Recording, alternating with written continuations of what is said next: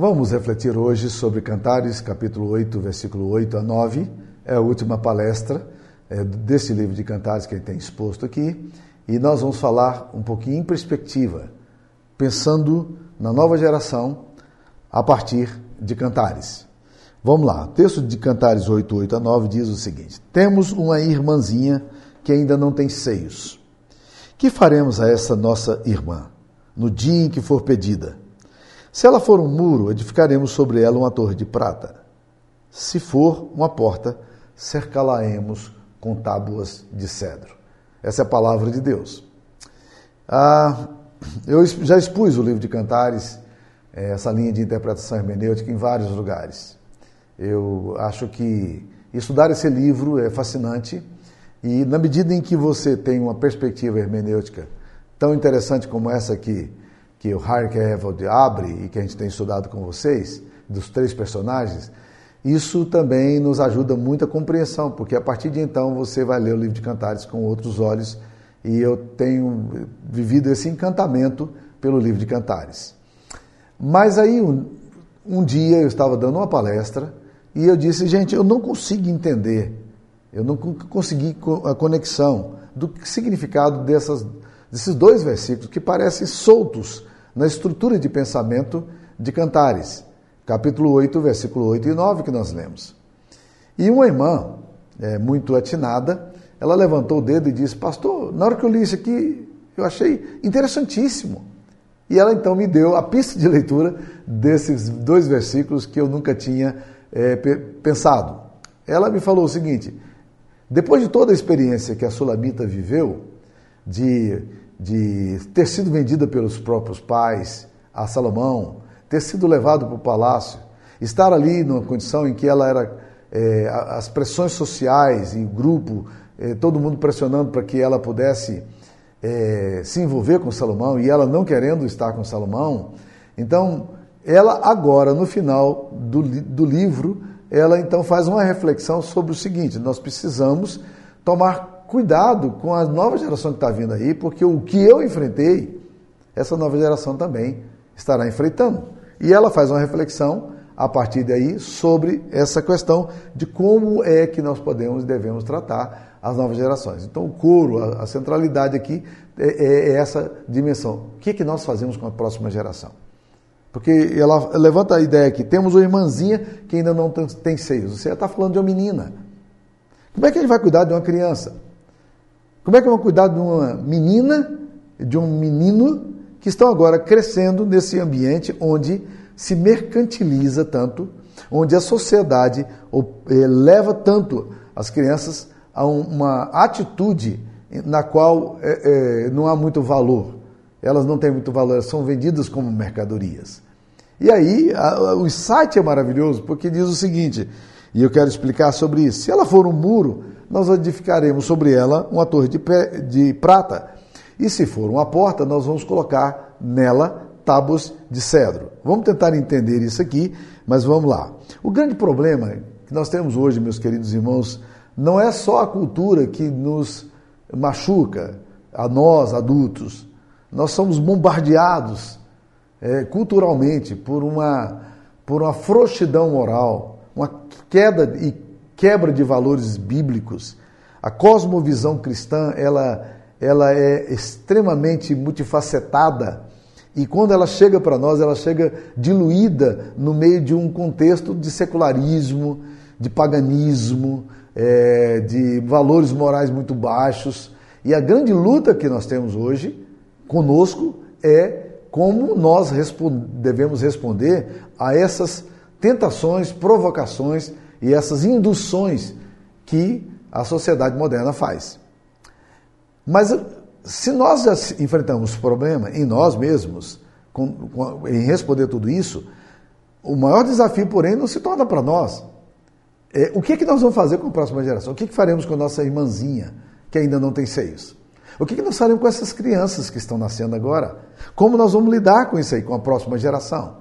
E é muito interessante pensar nisso, porque em Juízes, capítulo 2, versículo 10 e 11, acontece uma coisa interessante. A Bíblia diz que depois da morte de Josué, levantou-se uma geração que não conhecia a Deus nem tinha ouvido falar dos feitos de Deus. Ou seja, de uma geração para outra, houve uma quebra violentíssima. E a próxima geração que nasceu, ela não conhecia o Senhor.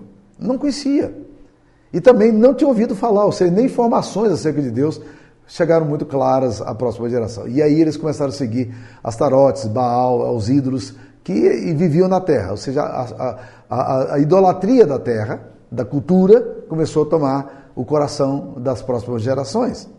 O Salmo 78 Começa dizendo o que ouvimos e aprendemos, o que nos contaram nossos pais, nós não vamos encobrir aos nossos filhos. Nós vamos contar às vindouras gerações os louvores do Senhor, o seu poder e as, as maravilhas que fez. Deus estabeleceu um, um testemunho em Jacó. Deus deu uma mensagem a Israel para que nós colocássemos a confiança apenas em Deus. E ele nos pediu para que contássemos aos filhos, e ali, Salmo 78, ele fala, e aos filhos que ainda hão de nascer, ou seja, nós precisamos preparar a geração. Não a geração, não apenas a nossa geração, mas nós precisamos pre preparar a geração que virá imediatamente e a geração que ainda não nasceu, para que essa geração que ainda não nasceu eh, se referisse também aos seus filhos. Ou seja, nós precisamos estar em constante procedimento olhando com antecipação o cuidado que nós precisamos ter com as novas gerações. Eu li algum tempo atrás um livro fantástico de Steve Farrar. O nome desse livro é The Point Man, não tem tradução em português. Mas ele, ele fala, e uma das coisas que me chamou muita atenção nesse livro, é que ele fala o seguinte: que a única matéria-prima que Deus tem para fazer um, um homem é um garoto. E a única matéria-prima que Deus tem para fazer uma mulher é uma menina. E, e é muito interessante pensar nisso. Nós vivemos numa cultura onde os valores estão sendo sistematicamente quebrados. E o que, que vai acontecer com a próxima geração? E o que, que a gente vai fazer com a próxima geração? O cuidado com a próxima geração que a igreja precisa ter, que as famílias precisam ter, nos desafia tremendamente. Talvez o maior eh, desafio que nós tenhamos agora, nos tempos da modernidade, é o cuidado com a próxima geração. Não pense em você só. Não é contigo apenas a questão. É, a sua fé está chegando ao coração dos filhos e netos? E que tipo de fé está chegando?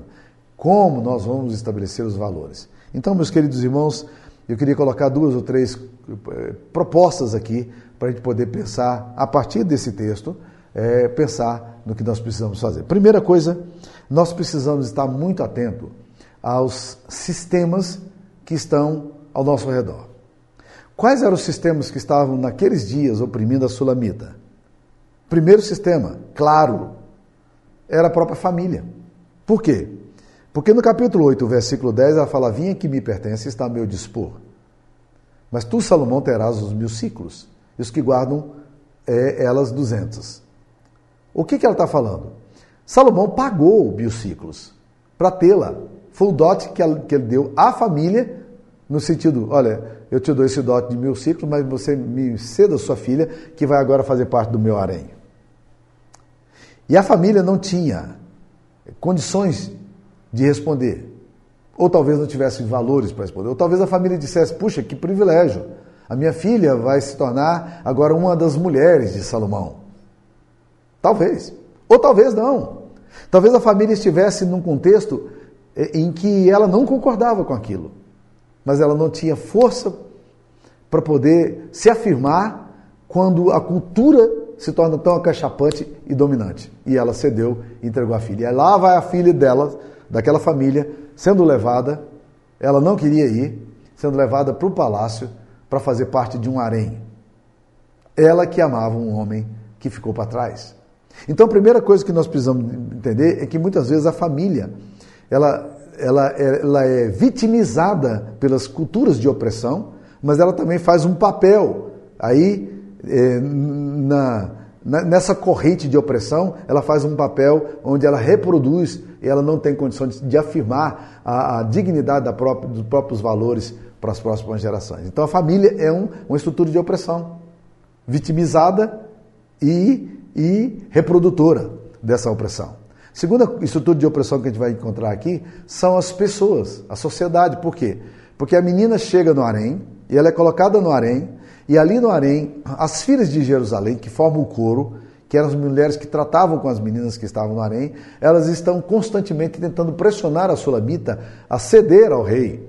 E ela tá, a sulamita está afirmando o tempo todo para elas: não acordeis, nem desperteis o amor até que este o queira. Essa frase é, é usada quatro vezes e uma fase de oposição, de confronto, porque ela começa dizendo: Conjuro-vos, ó filhos de Jerusalém, que não acordeis e nem desperteis o amor até que isso queira. Está falando assim: olha, conjurar é uma coisa forte. Né? Ela diz: não, não faz assim, não. Não é assim que as coisas têm que acontecer. Mas essa menina ela está pressionada pelas estruturas de poder que ela encontra no palácio, a sociedade. Quem está do lado dela pensa que ser mulher do rei, uma das mulheres do rei, é uma coisa fantástica. E isso está claro na cabeça das filhas de Jerusalém. Mas não está claro, felizmente, na cabeça da Sulamita que resiste a isso aí. Mas existe uma terceira estrutura de poder.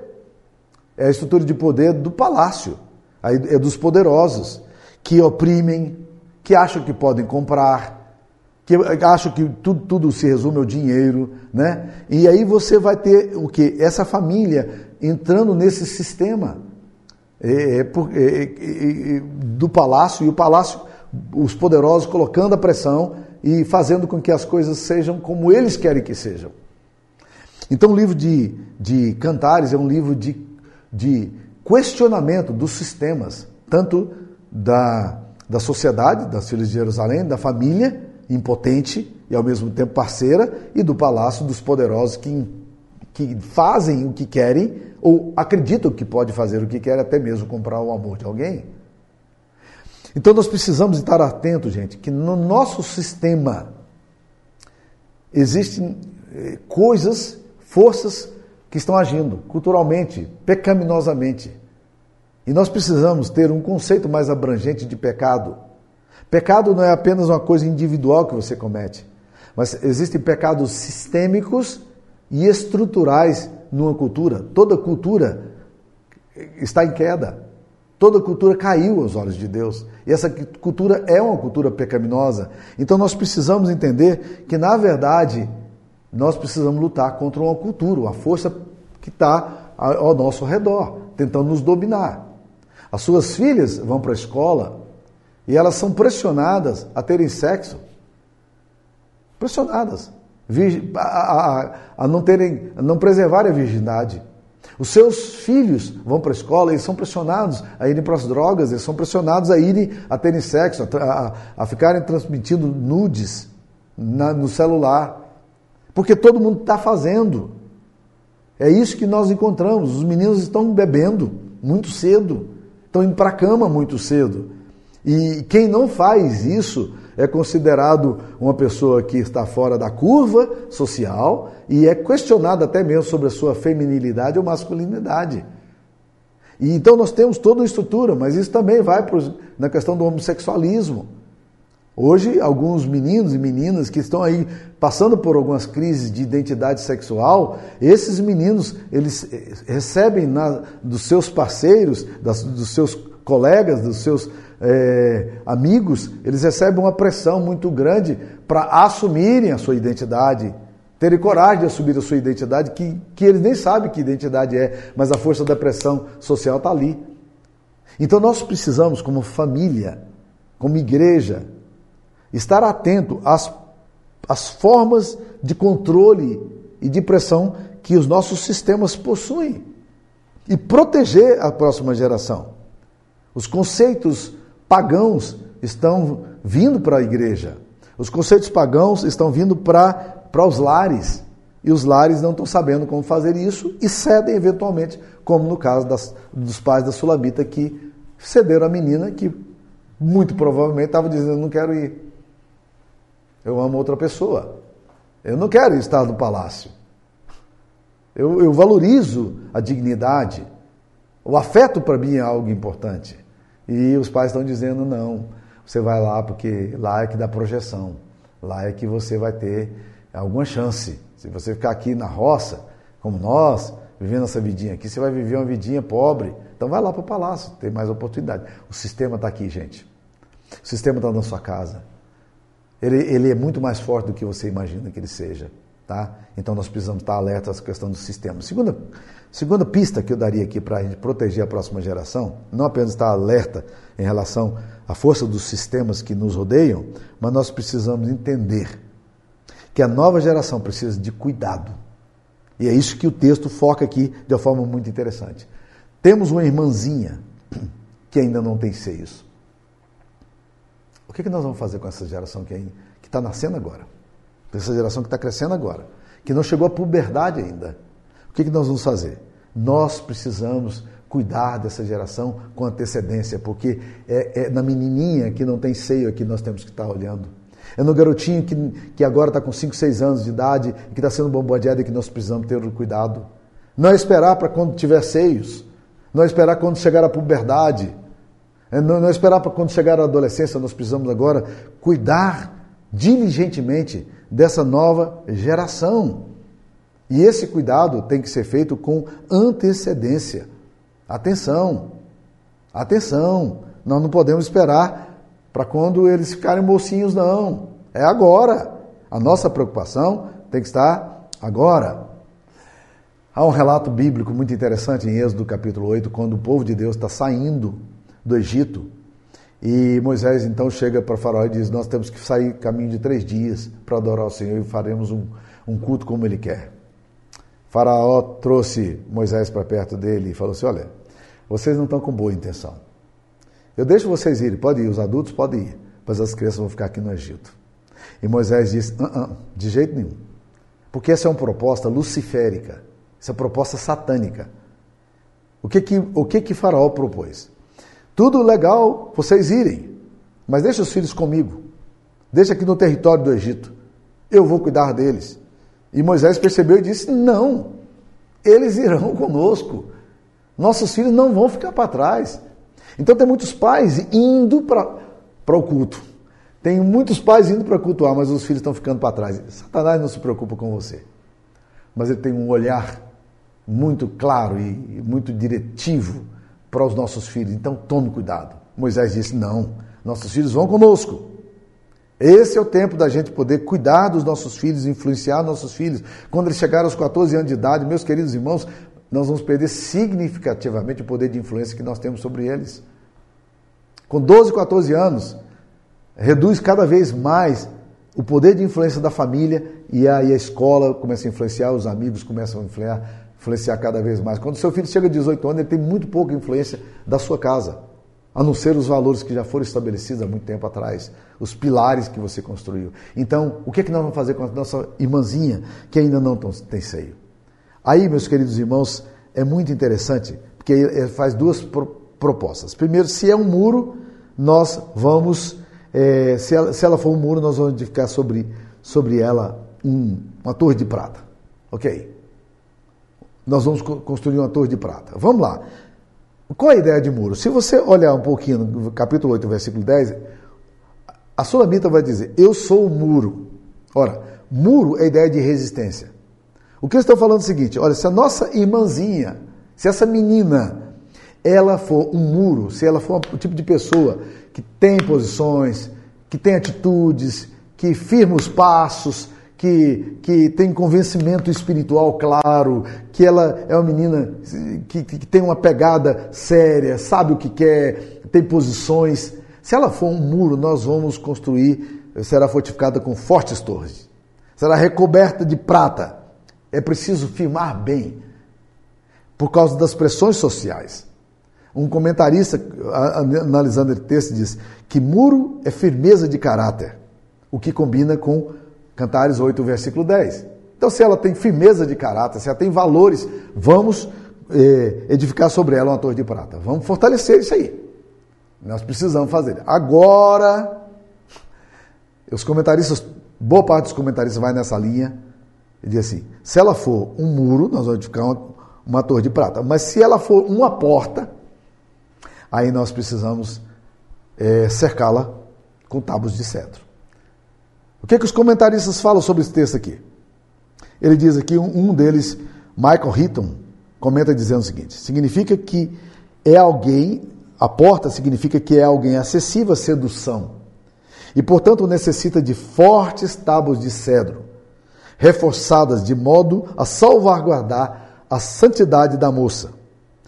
Ambas as figuras enfatizam a força e segurança da moça. Olha que coisa interessante. Pode ser que essa menina ou esse menino sejam volúveis, influenciáveis, que aceitam sugestões. E se os nossos filhos forem assim? Eu lembro de uma vez de um comentário que eu fiz a um, a um, um senhor que me disse, cara, a minha filha está completamente perdida. Ela, nós perdemos completamente o controle sobre ele. Ele era muito nova ainda.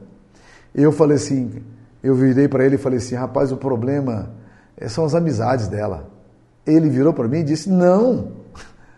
O problema dela não são as amizades dela. O problema dela é que ela, ela gosta desse tipo de coisa. Né? Eu tenho pena das amigas dela. O pai falando da própria filha, eu tenho pena das amigas dela.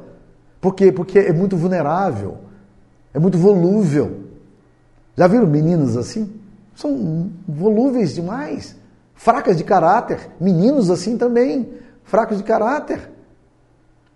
Certo, certa mulher me procurou para compartilhar uma preocupação que ela tinha, porque a, a sua filha, que já era uma, uma adolescente, ela estava se envolvendo de uma forma perigosa com o, o, um, uma pessoa próxima dela que estava abusando dela. Né? Que ele estava abusando dela. E quando eu fui conversar com, com essa mulher e saber a idade da, da filha e a idade desse abusador, eu descobri que não, que a filha era mais velha do que o abusador, o suposto abusador. Que na verdade não era um abuso, na verdade, era uma concessão. Eu falei, você tem que começar a trabalhar um pouco mais cuidadosamente com a sua filha, para que ela entenda a, a, tomar as, ela aprenda a tomar as atitudes de valor e de caráter que ela precisa tomar. O outro também está seguindo os próprios impulsos da sua sexualidade, ela também está seguindo os impulsos da sexualidade. Então, não é um problema, eles têm a mesma idade, praticamente, ela é um pouco mais velha, então não é um problema do outro, é um problema daqui. Então, às vezes, nós, nós culpamos a, os nossos, a nossa sociedade, as amizades, mas o problema não é só os amigos, é que os nossos filhos são tábuas, são portas, são vulneráveis, são volúveis, fracas de caráter. Então, o que você tem que fazer, meu irmão minha irmã? O texto aqui diz: se, se ela for uma porta, nós precisamos reforçar essa porta com, com tábuas de cedro. Tenho que colocar mais proteção, para firmar mais. Né? Então, é, porta e muro aqui apontam para dois caminhos que essa menina poderia tomar: uma moralidade firme, que é um muro, ou uma vida de promiscuidade volúvel e disponível. Nesse caso, se fosse uma porta assim, volúvel, elas teriam que agir de uma forma que protegeriam essa menina de vir cometer algo tolo. Então, o que o texto está sugerindo aqui é, é que nós precisamos, seja qual for a posição dos nossos filhos, nós precisamos entender que a próxima geração precisa de cuidado, seja de filhos fortes com valores e caráter, ou sejam com filhos volúveis, instáveis, que são porta e que precisam ser reforçados. Terceira coisa que eu queria dizer para vocês é que nós precisamos entender que não dá para transferir àqueles que são inexperientes a tarefa de se protegerem. Eles precisam de cuidado. Não é isso que está falando? Nós temos uma, uma, filha. Ah, que ela se vire. Temos uma irmãzinha aqui que ela, que ela eh, tome a posição, que ela se proteja. Nós já estamos ensinando. Então tem... não, não, não é isso que o texto está falando, não. O texto está falando, nós temos uma irmãzinha que ainda não tem sido. O que, que nós faremos com ela? Nós, que temos a responsabilidade de conduzi-la e de guiá-la e de dirigi-la, o que é que nós vamos fazer? Ou seja, não transfira para os filhos as decisões que podem comprometê-los. Assuma você as decisões para os seus filhos. Muitas decisões na vida não são seus filhos que devem tomar, é você. Eu vejo os pais, às vezes, principalmente quando os filhos são adolescentes, e que aí vem aquelas festinhas que você sabe que com muita probabilidade vai rolar droga, vai rolar bebida, e você firma o pé em casa e diz: não vai. Não, não vai não. Ah, mas todo mundo vai, e aí, aí ó, você sabe o que um adolescente é capaz de fazer quando ele ouve um não do pai e da mãe. E principalmente se o pai diz não e a mãe diz sim, ou se o pai diz sim e a mãe diz não. Aí, meu querido, aí o caos está formado. Né? Ele vai virar um. Vai, a sua casa vai virar um inferno, porque você disse não. Mas, meus queridos, não dá para soltar uma menina de 16 anos para uma boate, para essa menina ficar a noite inteira na mão de quem, de, de quem a gente não sabe que estará de gente malandra, de gente esperta. Como é que eu, como pai, entrego a minha filha dessa forma? Ou entrego o meu filho a determinados ambientes que eu sei que ele não vai ter condição de resistir? O que é que nós faremos? Não é o que eles farão, é o que nós faremos. Nós não podemos transferir para eles a responsabilidade da decisão, ela é nossa. Pergunta aqui não é o que a futura geração fará, é o que eu como pai e como responsável, farei a essa futura geração. E isso é uma coisa que nós precisamos fazer. Nós construímos base sólida, tá certo. Nós construímos valores, mas é mais do que isso. Nós temos que trazer a responsabilidade de proteção dos nossos filhos para nós mesmos. Nós que temos que perceber onde é que eles estão indo e como eles estão agindo, o que eles estão fazendo, para que eles não sejam pegos indefesos e não caiam em armadilhas do próprio coração e das seduções também que eles vão ter, eles precisam ser protegidos. Não, não estou falando aqui de hiperproteção, que é outro problema. Pais que acham que tem que ir para proteger os filhos não, e que impede o crescimento deles. Aí criam filhos mimados, filhos que, que nunca se expõem a nada, né, mas, mas que não sabem responder nunca. Nunca sabem dizer não ou sim porque nunca foram educados para tomarem suas próprias decisões e pensarem sobre as decisões que vão tomar. Então, estou falando de, de pais é, controladores, e não estou falando aqui de hiperproteção, que é uma, que é uma tristeza. Eu estou falando de proteção. Né? Quando a Bíblia diz, filhos, obedecei a vossos pais, não é interessante que a Bíblia diga isso? Filhos, obedeçam aos vossos pais. Por que, que a Bíblia está falando que você tem que obedecer aos pais? Porque a Bíblia sabe que a obediência dos filhos aos pais, que tem a tarefa de, de dirigi-los e guiá-los e orientá-los, essa tarefa não é tarefa dos filhos, é tarefa nossa. E ele, então eles têm que obedecer para que eles possam ser abençoados também. Depende de nós. Para concluir, meus queridos irmãos, eu queria dizer o seguinte: todas essas coisas que apelam às nossas nossas decisões morais e éticas, elas são importantes. Mas eu sei de você e sei de mim. Nós somos falhos, somos pecadores, nós dizemos sim quando devemos dizer não, dizemos não quando devemos dizer sim, e nós não somos capazes de levar isso aqui sozinhos, não. Precisamos da graça de Deus. Nós precisamos orar por sabedoria, precisamos pedir a graça do Senhor, Precisamos compreender com os olhos do Senhor o que essa geração está passando, como nós podemos responder com sabedoria, como amar os nossos filhos é, afetuosamente, sem, sem cairmos para um extremo da frouxidão moral, de deixá-los ir, ou da, do hipercontrole, de, de não deixá-los ir, nem crescer como caráter, como pessoas. Quem é que pode ter esse equilíbrio? Quem é que pode ser sábio o suficiente para proteger a próxima geração?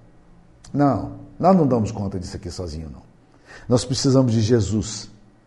Há uma música que nós cantamos muito na igreja que fala assim: eu, preciso crescer um pouco aqui, eu preciso aprender um pouco ali, eu, preciso aprender mais de Deus, porque Ele é quem cuida de mim. E é isso que eu queria deixar para você. Nós precisamos proteger a nós mesmos enquanto geração. Precisamos proteger a próxima geração que vem. Mas nós precisamos aprender um pouco mais de Deus. É na presença de Deus, né, sendo orientado pelo Espírito Santo, abrindo as Escrituras Sagradas, é, adorando a Deus, pedindo a misericórdia do Senhor, é que nós seremos capazes de fazer qualquer coisa. Nós não fazemos por nós mesmos. Nós precisamos de Jesus para nos orientar. Peça ao Senhor para Ele te orientar, te ajudar. Peça ao Senhor sabedoria, o equilíbrio, na prudência, é, no bom senso e que o Senhor Jesus abençoe você. Fique na paz e eu queria orar nesse momento. Senhor Jesus, nós temos toda uma geração nascendo aos nossos, sobre nossos cuidados. São meninos e meninas preciosos, ó Pai, que precisam da nossa orientação.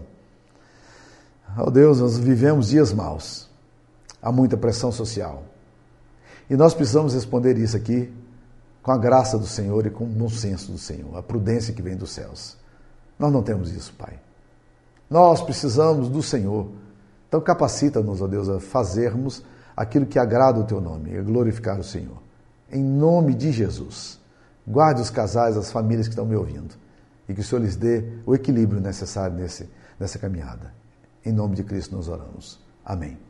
Deus abençoe você. Obrigado por estar comigo nesse tempo todo e que a paz de Jesus esteja contigo.